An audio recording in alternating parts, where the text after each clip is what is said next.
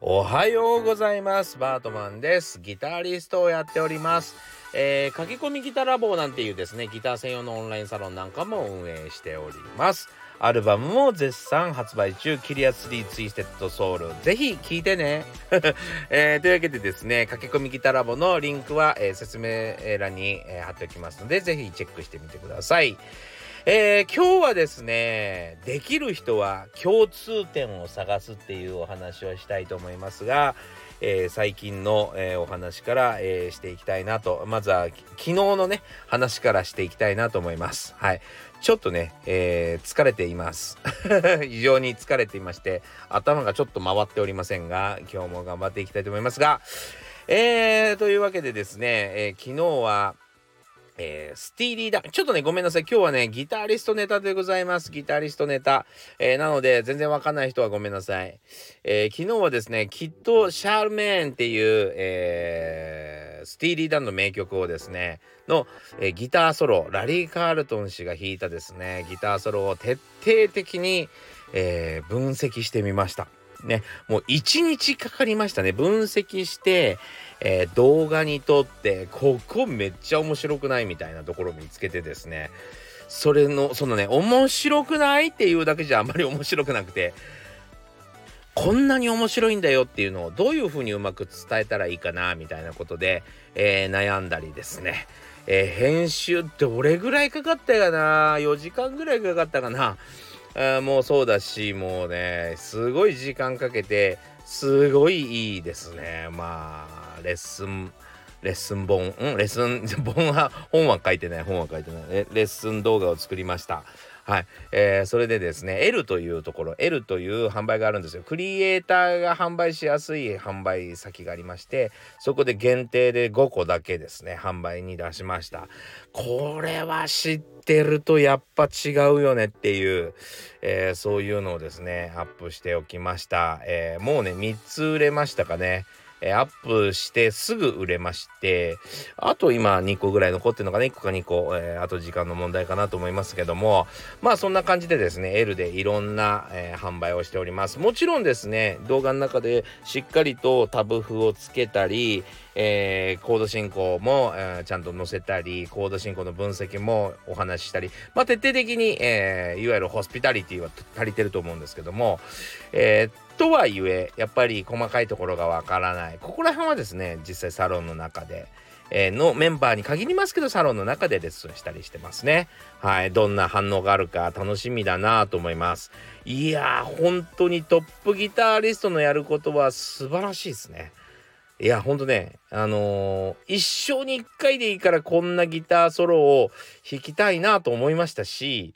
えー、もっと早く、もっと早く分析してれば、あこんなことに気づけたのになぁと思います。はい。あのー、まあね、まあ、こう今ぐらいのレベルにならないと分析できなかったかもしれないけどね、早くやればいいってもんじゃなかったかもしれないけど、なかなかの、なかなかのことだなと私は思いました。はい。えー、皆さんのね、あの、うちのサロンメンバーの反応が楽しみだなと、めちゃくちゃ個人的な話なんですけど、えー、久しぶりになんかこう、目から鱗が落ちたという話でございました。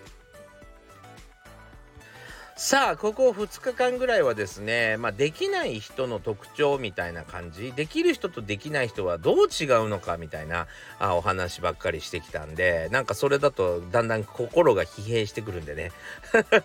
できる人の特徴をねちょっとお話ししたいなと思います。えー、できる人っていうのはですねここが圧倒的に違うと思うんです。で、えー、何かというとですね共通項を見つける能力が高いってことですね。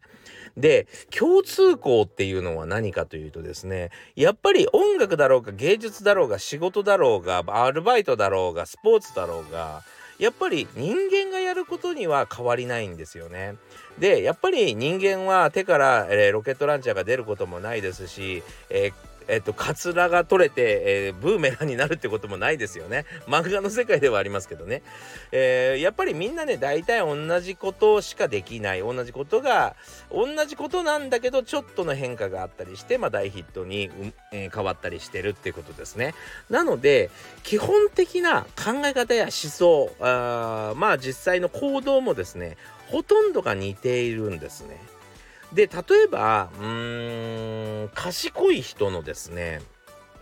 まあ行動としてはですねやっぱり若い頃から本を読んでるっていう人はまあ少なくないんじゃないかなと思います。で本を読んだら賢くなるのかっていうところに、えー、重点を置くとまあめちゃくちゃ僕が読んだわけじゃ全然ないので、えー、代表して話すようなことではないんですがさまざまな思想とかさまざまな行動、えー、歴史なんかを多分読み解くとですね共通項が見つかると思うんですよ。そうこれもあれも一緒かと。ねこことここって一緒かと。人間の行動原理ってあ一緒かと。えー、そういうことにね、えー、分かってくると自分のやりたい分野にうまく活かせるなぁと、えー、そこが、えめちゃくちゃ僕が気づいたところでしょうかね。えそれこそですね僕はあの若い頃にすごくまあ頭が悪い話ですけど いろんな多分野の人たちと出会っていろんな多ジャンル要は他のジャンルで働いてる頑張ってる人たちとですねえー、出会ったりお話をしたりすると自分の音楽にすごくいい影響があるんじゃないかなと思ってパティシエとか、えー、不動産屋さんとか、まあ、同世代の人たちいろいろ集めてみたんですよ。正直ね全くね役に立ちませんでしたねうん、あの全くでもないまあ仲良くなったりして楽しかったは楽しかったんだけどじゃあ勉強になったかっていうとならなかったんですよね。でそれはやっぱり今思い返すとですね全員がまだ若くて未熟だったってことですね。まだ、えーと、仕事を教えてもらう立場の人間を集めたところでやっぱり勉強にならないってことですね。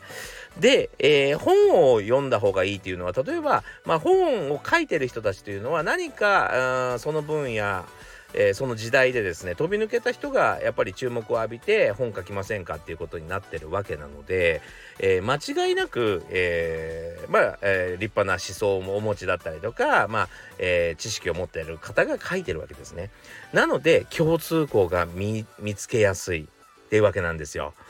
そこはね、ものすごい僕は勘違いしましたね。まあ、可愛いもんだなっていうか、ガキのやることだなって、今が、今思えば感じるけど、えー、でも、やっぱり、うん、どの世界にでもですね、やっぱり匠がいます。その匠がですね、えー、持っている知識、様々な知識、様々な匠の知識っていうのを多分合わせていったら、ある程度の共通項が見つかると思うんですね。そうじゃないと、やっぱり、うん、1万個、1万個ぐらいはあるかな。例えば、えー、50万個ぐらいの記憶っていうのは、なかなかね、えー、覚えたとしても引き出せませんよね。それが全部バラバラだったら大変ですよ。例えばですね、まあ、ギターではコードっていうのがありますけどもしコードがですね1個ずつバラバラに覚えなきゃいけなくなると7448個あると言われてるんですね組み合わせはね。7488個ってめちゃくちゃ大変じゃないですか。ねだから僕はどうやって教えるかっていうともう共通項を先に展示するんですね。そう。この2種類だけでこのたった2種類のまずベースとなるこの2種類を覚えてしまえば7488個めちゃくちゃ簡単に覚えられるからと。そういう感じで教えるんですね。それんなこと言ったら僕がままるで優秀みたいじゃないですかね。